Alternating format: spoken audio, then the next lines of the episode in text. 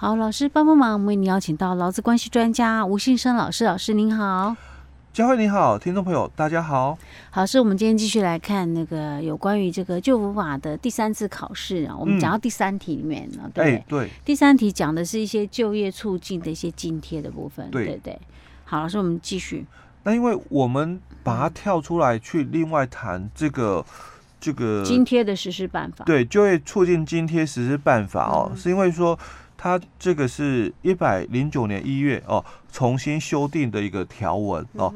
但这一次的考试里面哦，只从里面哦考了一两题的一个部分哦。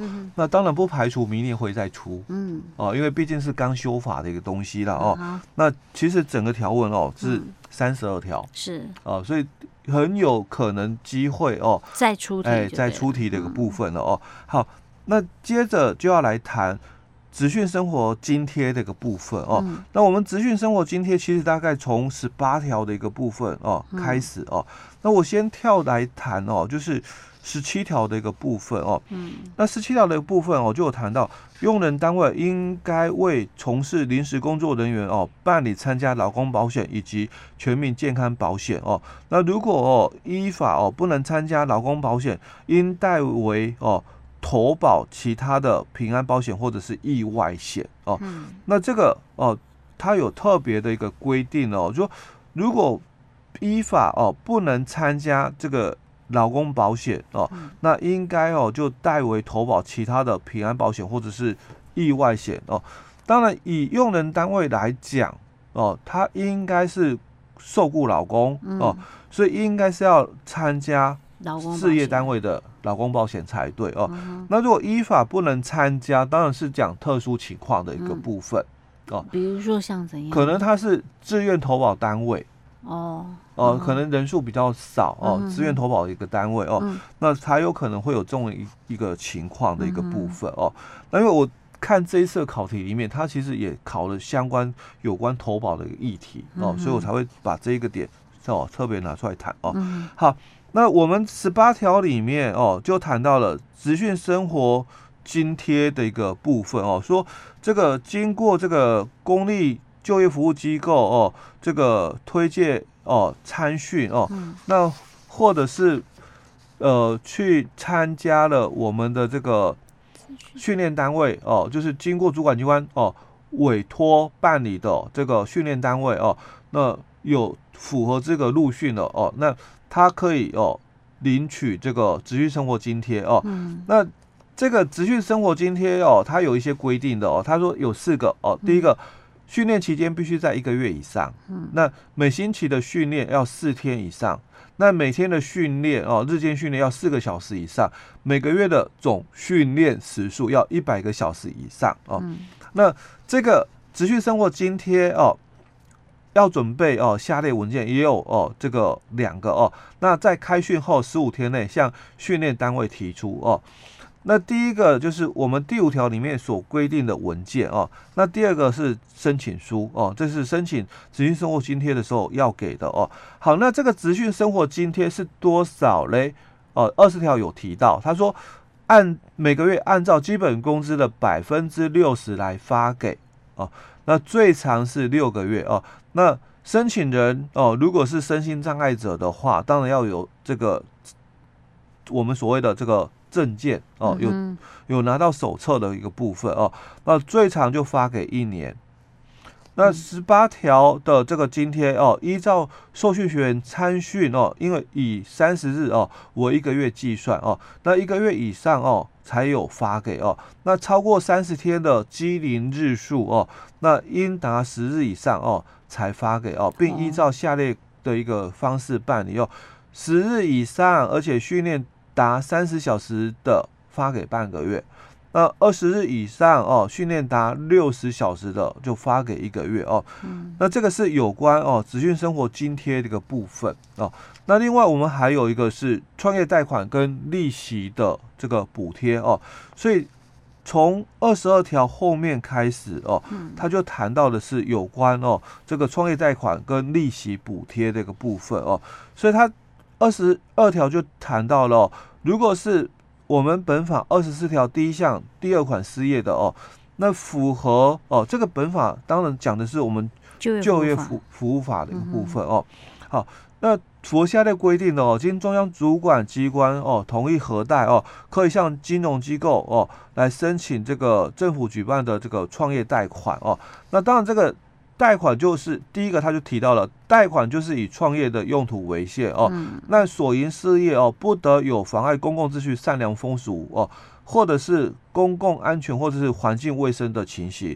那第二个，贷款不可以用来在偿还债务，或者是转投资，嗯、或者是生活费用，或者是资产上哦。嗯、但是如果是购置创业生财器具所需。不在此限啊。嗯、那我们第三个就也太提到了，担任所创事业的负责人哦，并应该要有实际从事该工作的才行哦。嗯、那这个贷款的这个期限哦，最长就是七年哦。那有关的这个贷贷款的一个利息哦，那主管机关是全额补贴的一个部分哦。哦那贷款的额度哦，嗯、就是这个。他也提到了前条哦，就是利息补贴哦，以新台币哦两百万的贷款额度为限哦。哦，所以贷款额度就是两百万喽。哎，对，所以他其实在相关的一个规范里面哦，嗯、大概都有提到了哦。嗯、那后面哦，就针对哦，就是呃津贴请领哦的一个领取跟限制的一个部分了哦。嗯、所以他这里也也有一些的一个规定哦，就是说。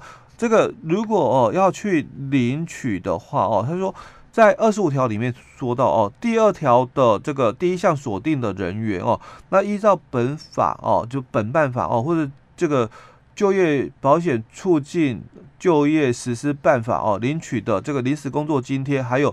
政府机关的其他性质的这个津贴或补助的话，哦，两年内合并领取的期间以六个月为限，不会让你多领，因为我们其他办法里面也有可以领这个补助的一个部分哦，但不会让你多领哦。那一样哦，这个但是如果是身心障碍者的话哦，他的这个期限哦就以这个一年为限哦。那另外哦，对于不符合资格的，所以在二十八条里面哦，它也有限制条件哦。他说不符合请领资格而领取津贴或者是有意领的一个情形的话哦，那发给津贴单位的撤销哦，或者是废止哦，并且以书面哦限期哦这个缴回已领取的这个津贴。那如果借期哦未缴回的话，就移送哦这个行政执行哦。那因为不实领取哦，那经过这个前条撤销的话哦，那从撤销之日起哦，两年内不可以再领取哦本办法的一个相关这个津贴的一个部分哦。嗯、那这个是在我们这个就业促进这个津贴的一个实施办法里面哦，因为这个是在今年一百零九年的一月哦。重新修正了全部的一个条文哦，三十二条的一个部分哦，所以他就有机会哦，在我们的这个明年的一个考试的一个部分哦。还是有可能哦，会拿出来做考题的一个部分。那他有他有像今年的第三次考试已经有考到一些了嘛？对不对？哎，对。所以下一次考试会不会跳过这些考其他的？哎，应该会跳过这些，哦、应该就不会再重复了嘛。哎，对，他是不太会重复哦。那他就有可能考我们其他的一个补助的一个部分。嗯嗯。OK，好，所以老师，那我们这个就业促进津贴实施办法部分，我们大致上跟大家来。解说到这里，欸、对不对？对。那我们接着哦，就来看一下，嗯、我们刚刚也谈到了，就是说，在第二小题里面，因为救护法的这个三十三条有规定哦，嗯、那他应该哦，在多久内哦、嗯、来通报我们的这个主管机关，之前通报哦。那其实三十三条大多数的事业单位、人资伙伴都很熟悉，因为这个之前通报一定要在劳工离职之日哦。嗯呃，十日以前哦，通报我们的这个主管机关哦。那这个主管机关哦，就是指当地的这个主管机关以及公立的这个就业服务机构了。哦，那违反这个规定的话哦，哎，他有处罚哦。那应该我们很多的这个人资伙伴哦，他们也都很清楚，就是起算，就是三万起哦，三万开始。处罚哦，那处罚的一个部分，嗯，目前呢，哦，我我也必须谈一下，就是实务上在双北的一个部分哦，处罚这个情形是比较严格的哦。那我们的这个中南部哦，有些事业呃，有些这个政府机关啊，哦，他就比较倾向就是说，呃。劝导的一个方式、嗯、哦，来去做执行，就是说你有通报了，只是不在那个期限内通报这样子吗？哎、欸，对，所以劝导嘛就没有罚了，对？哎、欸，对，劝导哦哦，所以就没有处罚了哦，嗯、就是可能知道一下就好哦，嗯、那就不再去处罚哦，那不然的话哦，嗯、他。最少起跳就是三万、嗯、哦，那最高的话就是十五万、嗯、哦。那这个是在呃旧服法三十三条以及我们旧法六十八条的一个规定。嗯哼，OK，好，老师，那我们今天就讲到这里喽。好。